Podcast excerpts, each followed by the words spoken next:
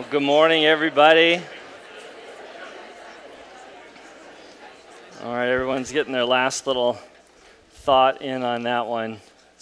Uh, well, to tell you a little something about that fantasy football trophy there, um, give you a little insight into what it's like to work in our offices each week, is that Henry will randomly bring that trophy into just any meeting He'll put it on the table, and while someone else is talking, he'll just stare at you and push it towards you, just taunting you. Oh, and it's just like, we gotta beat him. So this is the year, this next year, we're gonna beat him at fantasy football. But anyway, I'm Jonathan, I'm the Small Groups pastor here, and I'm glad you're here with us this morning. We have been working our way through a series called The Good and Beautiful Life, and it's been on the Sermon on the Mount, the greatest sermon ever told by Jesus. We're looking in the book of Matthew, chapters 5, 6, and 7. And uh, we've just finished chapter 5, and now today we're moving into chapter 6.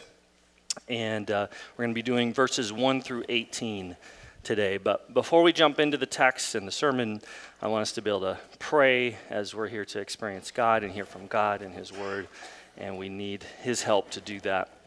And as we pray, I want to pray for a couple specific things as well.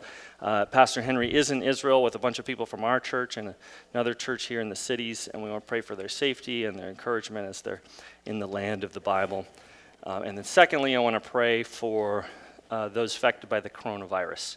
We're seeing more and more news about that, and we want to pray for those people that are infected, pray for their families.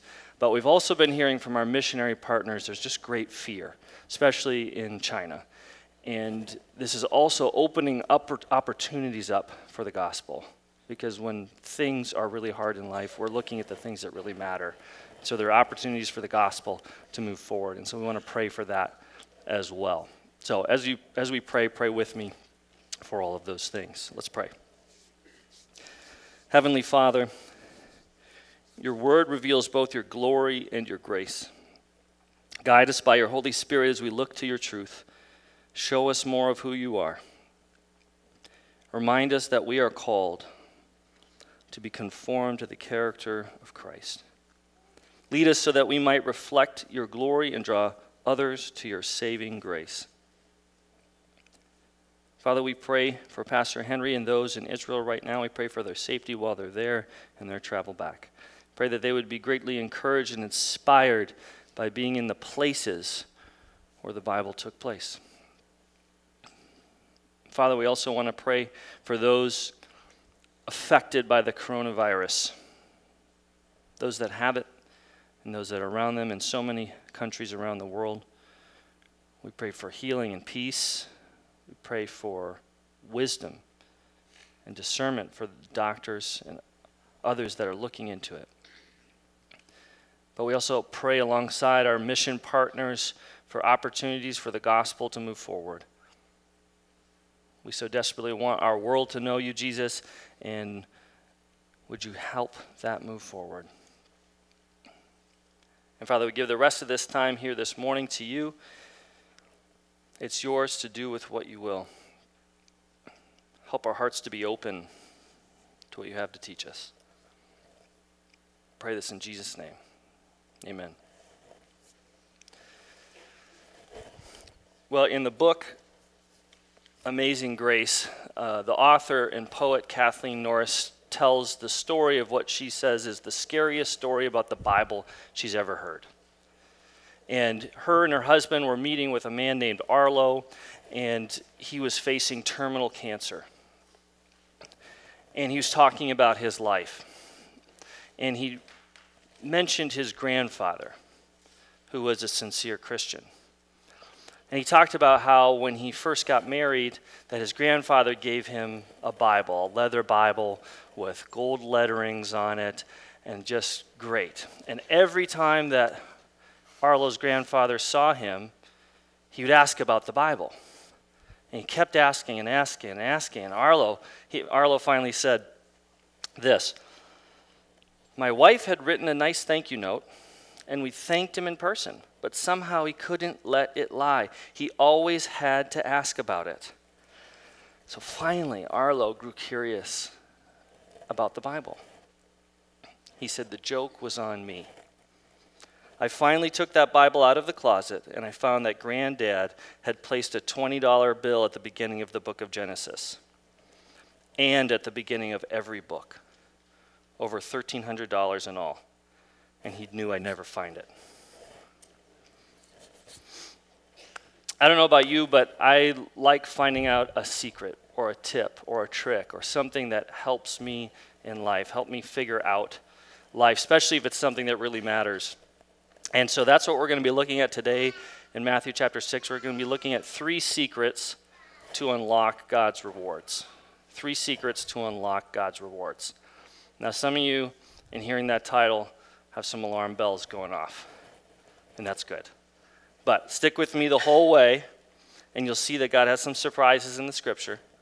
And even one big mind blowing moment, something I had never seen before in the scripture. I've seen this passage many times in my life, and it was like, wow. So stick with me till that moment.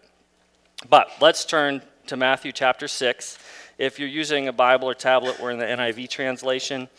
Uh, otherwise, we have Bibles in the seat racks in front of you. We'll start on page 970. 970. Verse 1. Be careful not to practice your righteousness in front of others, to be seen by them.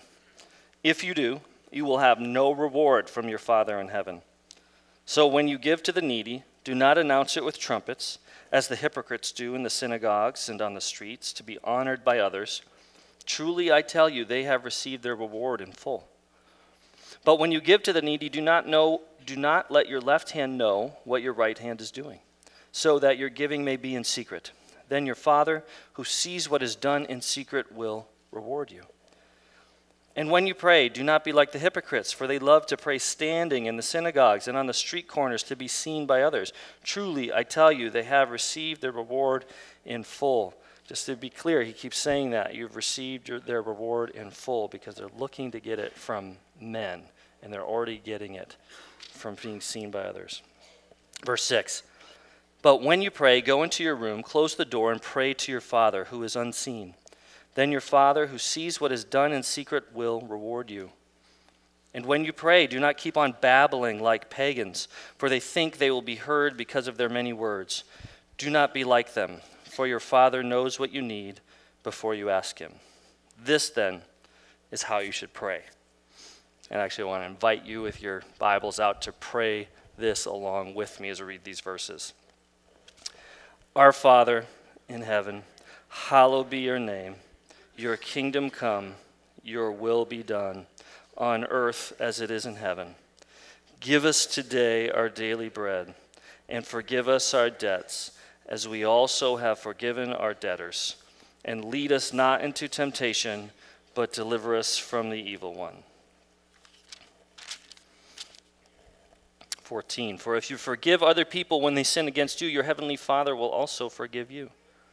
But if you do not forgive others their sins, your Father will not forgive your sins.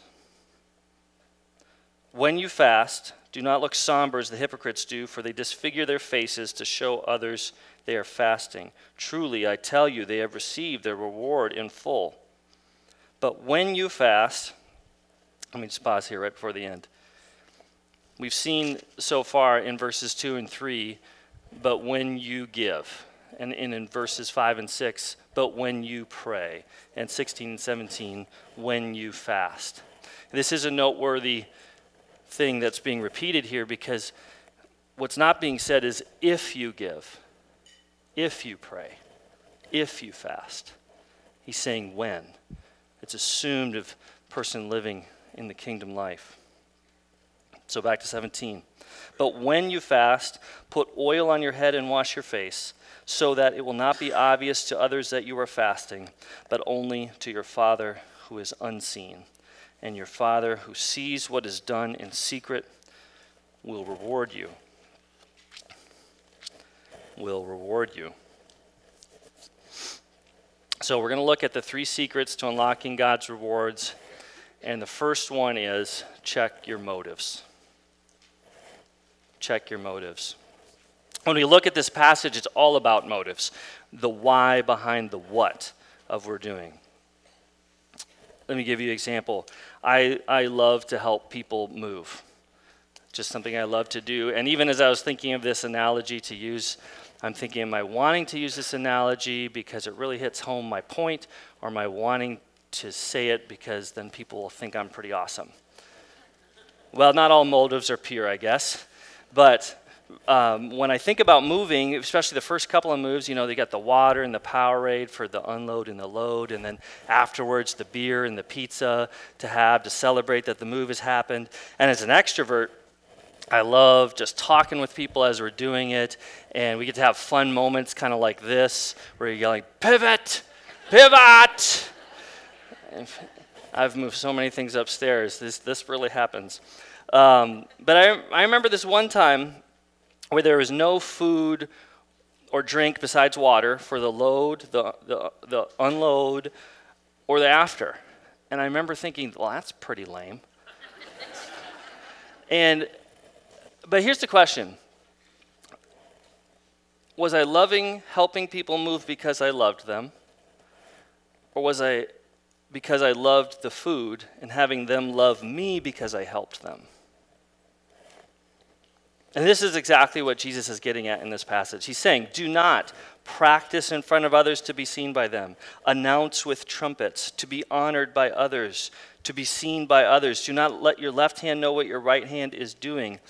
He's asking us to check our motives.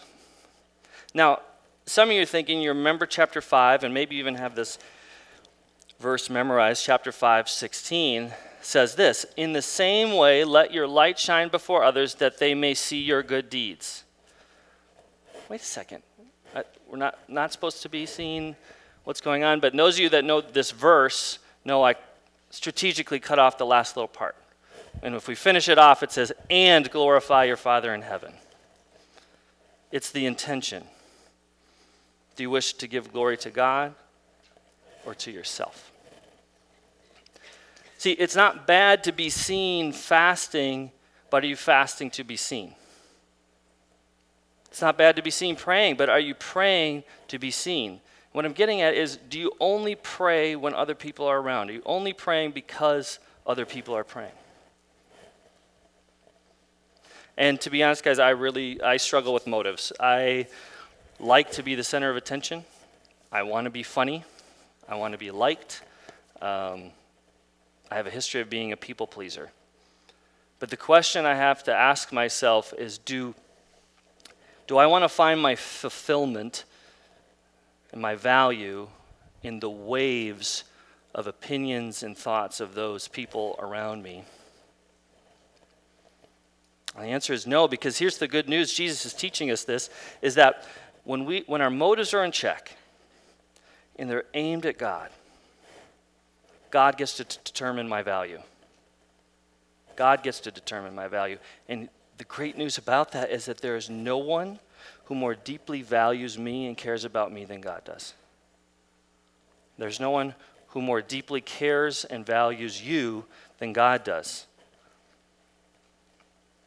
Author James Bryan Smith uh, of The Good and Beautiful Life, um, he says this you are one in whom Christ delights and dwells. You live in the strong and unshakable kingdom of God. The kingdom is not in trouble, and neither are you. When we check our motives, this is what we get to hear. This is what we get to hear. And I, okay, you're thinking, all right, Jonathan, I'm with you. He is wanting us to check our motives but I also, like you, I struggle with my motives. How do I keep them in check? Well, here's the thing Jesus tells us, and it's actually the second secret to unlocking God's rewards, and it's we need to practice these habits secretly. Practice these habits secretly, the ones in the passage give, pray, and fast. Let me give an analogy here. Okay, who, who goes to the gym? Who goes to the gym? Okay. I just said practice your habits secretly, people. Check your motives. Okay, anyway, I'm just joking. I, I go to the gym too, uh, sometimes. But you know, you know about the whole get to the gym 12 times and you get that discount on your insurance? I remember this one gal. Um, I mean, she, had a dress on. She was like ready for a date. And she walks into the gym, pulls out her phone, goes boop, and just walks right out just to get her 12 times in. I mean, for me, I at least go to the bathroom or grab a drink of water to pretend I like might be working out that day. But here's, here's, here's let me ask you a question though. What's better? Going 12 times, even if some are fully dressed turnarounds, or giving up on going 12 times, paying the extra money, and not creating any sense of habit? You see, for many of us, when we think about a habit of prayer every day, it's kind of like, oh, I don't want to do that because I don't know what to do. Or I don't always feel like it. Or I usually just go off into la la land and say amen at some point. And all that stuff does happen. All that stuff's happened to me. But here's the thing Scripture is saying we are promised two things for practicing these things secretly. Two things. We're practicing God's presence, or promise God's presence and God's presence or rewards. Sorry, that's such a preacher thing to do. They're the two P's and the same word and they sound the same. Anyway, presence and presence. Um, but let's look back at the verses. Uh, we have verse 4 so that your giving may be in secret. Then your Father who sees what is done in secret will reward you. Verse 6 But when you pray, go into your room, close the door, and pray to your Father who is unseen. Then your Father who sees what is done in secret will reward you. And finally, verse 18 So that it will not be obvious to others that you are fasting, but only to your Father who is unseen. And your Father who sees what is done in secret will reward you. You see, especially when it comes to prayer, we aren't coming to Him with our needs because He doesn't know what they are. Jesus already has told us that He already knows what they are. But we're coming to Him vulnerably so that we can know Him and His presence, and so He can move in our minds and our hearts in those things we're praying for. Becoming more and more aware of His presence and His kingdom movement. And to help you kind of think about this for a second, Think about when you're looking to buy a car or when you've just bought a car. What happens? When you are looking to buy a car, you've picked it out or you've bought the car, you start seeing the car everywhere. Just, just like, oh man, not everybody has this car. And you're kind of having some buyer's regret. But the thing about this is when we spend time with God and are more aware of His presence and His kingdom movement, we get to see how He is working and moving throughout our everyday. We become more aware of how those things are happening. Okay, here, here's a second analogy. And this one's a little bit of a longer one, a little bit more emotional one about the reality of God and how we become more aware of His presence. And we're going to have kind of two sides the one working out of unbelief and the one working out of belief. So I'm going to read this story to you. In a mother's womb, were two babies. One asked the other, Do you believe in life after delivery? Why, of course, the other replied. There has to be something after delivery. Maybe we are here to prepare ourselves for what will be later. Nonsense, said the first. There's no life after delivery. What kind of life would that be? The second said, I don't know, but there will be more light than here. Maybe we will all walk with our legs and eat from our mouths. Maybe we'll have other senses that we can't understand now. The first replied, That is absurd. Walking is impossible, and eating with our mouths, ridiculous. The umbilical cord supplies nutrition and everything we need, but the umbilical cord is so short. Life after delivery is to be logically excluded. The second insisted, Well, I, I think there's something, and maybe it's different than it is here. Maybe we won't need this physical cord anymore. The first replied, Nonsense. And moreover, if there is life, then why has no one ever come back from there? Delivery is the end of life, and in the after delivery, there is nothing but darkness and silence and oblivion. It takes us nowhere. Well, I don't know, said the second, but certainly we will meet Mother, and she will take care of us. The first replied, Mother? You actually believe in Mother? That's laughable. If Mother exists, then where is she now? The second said, She is all around us. We are surrounded by her. We are of her. It is in her that we live. Without her, this world would not and could not exist. First says, Well, I don't see her, so it is only logical that she doesn't exist. To which the second replied, Sometimes, when you're in silence and you focus and you listen, you can perceive her presence and you can hear her loving voice calling down from above. See, we need to practice prayer in silence and in secret so we can experience God's presence. If we do this, we can experience God's presence, and God's presence will become increasingly more real. But before I move on to the third secret, I, I want to just point out the rewards mentioned three times in this passage. I think Jesus would ag- agree that the greatest reward of practicing these things in secret is God's presence, being with God. But we'll see that Jesus is also very practical. We'll see this even more clearly next week. He's fully human and he understands us. And I think there are rewards that he's talking about in experiencing in the light of God's presence and commitment to secretly giving, praying, and fasting, that there are other things. But is it important for us to know what the reward is? Actually, I think it's important that we don't know what it is. Jesus is saying that there are rewards beyond God's presence because there's a loving Father that wishes to shower upon his loving, connected children, you and me, with many rewards. And the way to discover them is to secretly commit ourselves to giving, praying, and fasting, only intending to be in sight of our Heavenly Father. And so, we need to check our motives, practice these habits secretly. And thirdly, we need to remember that God's kingdom is already here. God's kingdom is already here. Ravi Zacharias, who's a famous Christian apologist and philosopher, speaks all around the world. He was born and raised in India.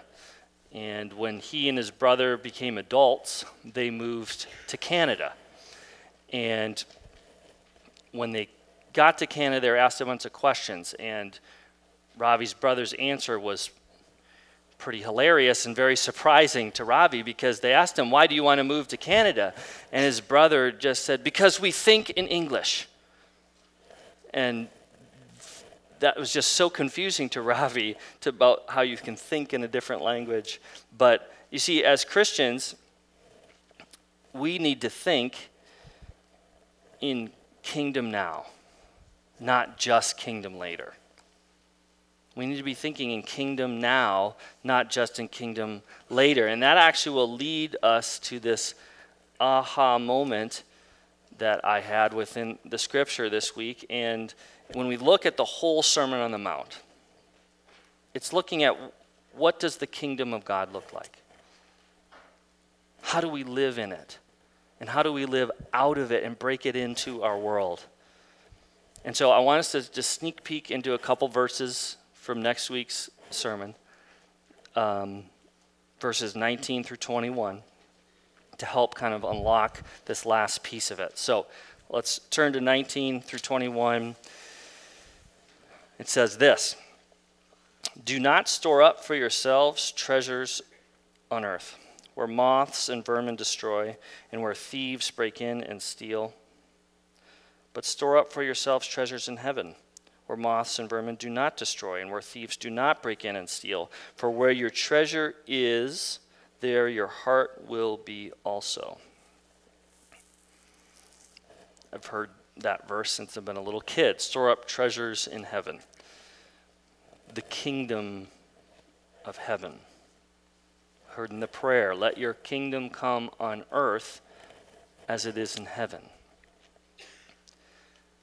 See, there's this tension here in the scripture between the already and the not yet. There is a future new creation which we are preparing for and storing treasure in. But I think we also need to look at how Jesus is talking about the kingdom of heaven breaking in now. And storing treasures in heaven is also talking about right now. That the storing is not just a waiting game to experience all of it later, but experiencing those treasures of the kingdom now. He says, For where your treasure is, not for where your treasure will be, there your heart will be also. See, to remember the kingdom is already here is to experience more and more of the kingdom right now and live out of its great treasure, God's presence, His priorities, knowing what is actually true about life and what's true about the things that matter most.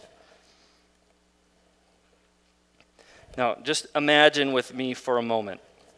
Imagine with me a man whose character was exemplary, whose love for people unquestioned.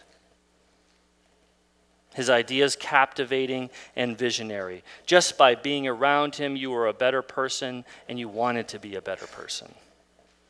It's infectious. And you were able to love people not for their outward appearance or for their outward actions, but because of the value placed on them from a loving Creator, a loving Father. This man is Jesus, and he is King of a kingdom, the one that will reign forever. And this future kingdom has broken into the now, and we are invited not only to partake of it, but live out of it. We are royal ambassadors of a future kingdom, proclaiming the great value of people provided to them by a loving Father in heaven and participating and loving everyone in that way that the Father loves them to love them in the same way that the Father loves them and invite them into that relationship. This is the kingdom life. The author of The Good and Beautiful Life, I mentioned earlier, James Bryan Smith, shares the story of a Orthodox priest in Russia. And his city had been just ravaged by alcoholism. And there were just so many men had ruined their lives and they're in the streets, passed out and drunk all the time around the streets of his parish.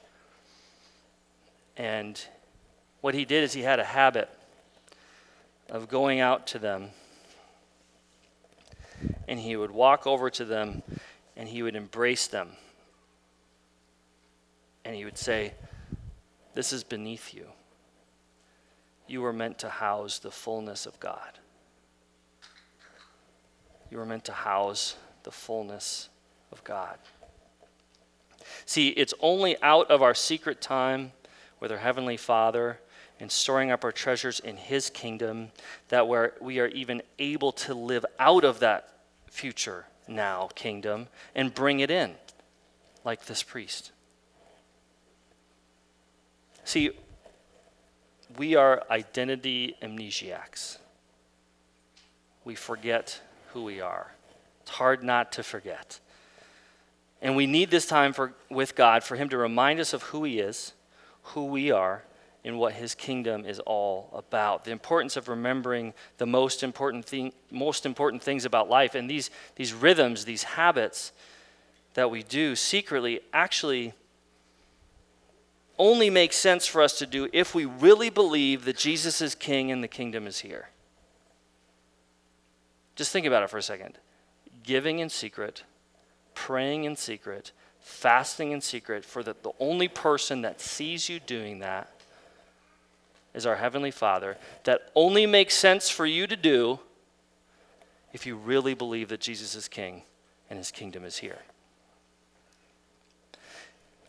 And I want us to just take a short little example here of how we can think about how not to forget how to remember. And I want us to watch this short little commercial.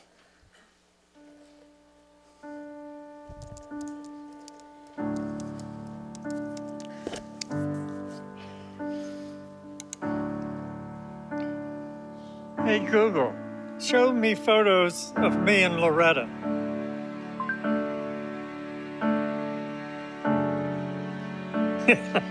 Remember? Loretta hated my mustache.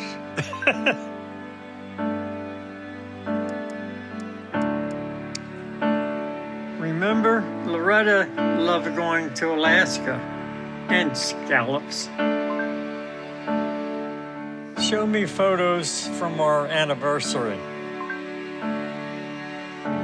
Remember, she always snorted when she laughed. Play our favorite movie.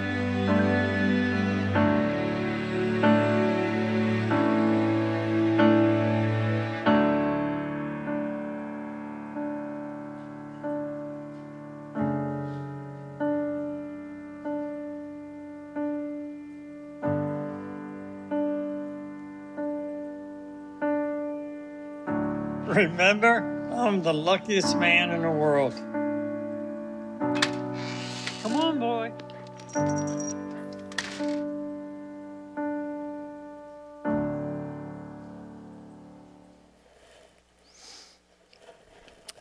We need to take the time to remember the most important things. We need to remember what Jesus did for us. Remember his death on the cross, his body broken for you, his blood shed for you. Remember his resurrection, him defeating death. Remember that we've been given the Holy Spirit to equip us to do any of the things that we've even talked about today. Remember that you have a Heavenly Father that loves you more than anyone could ever love you and is waiting for you to come to Him in secret.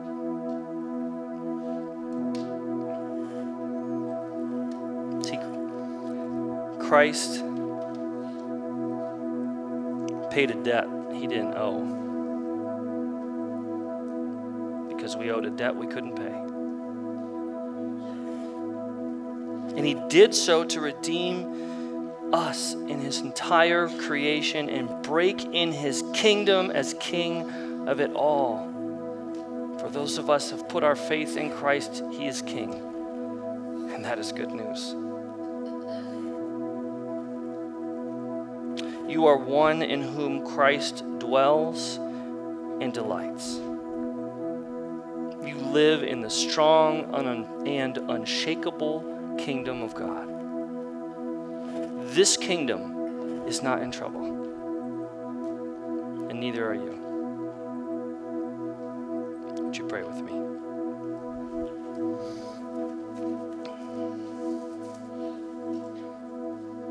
Father in heaven, thank you for your great love for us.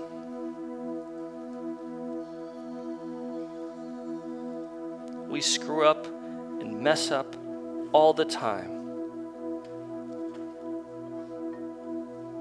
Thank you for your son, Jesus.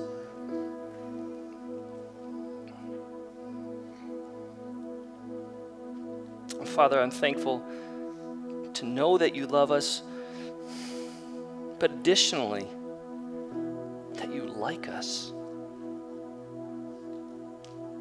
You want, you're inviting us to talk with you. Just you. It's overwhelming for me to think about, God, that you'd want me to talk with you, God of the universe.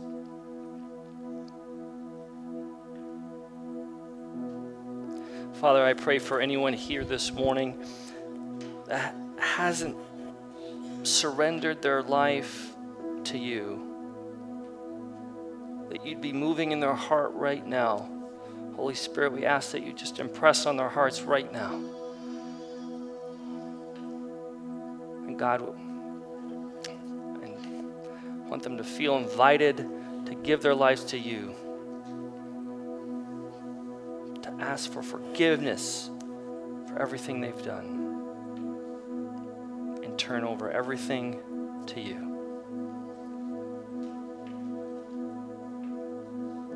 Father, I think of so many people in our lives that don't even know or even think about the possibility of having a relationship with you and how desperately we want those people to know you. When we spend our time with you, God, in secret, would you help guide us into how to love those people, how to care for them radically? and share our stories with them of how you've completely changed our worlds. We absolutely need you. pray this in Jesus' name. Amen.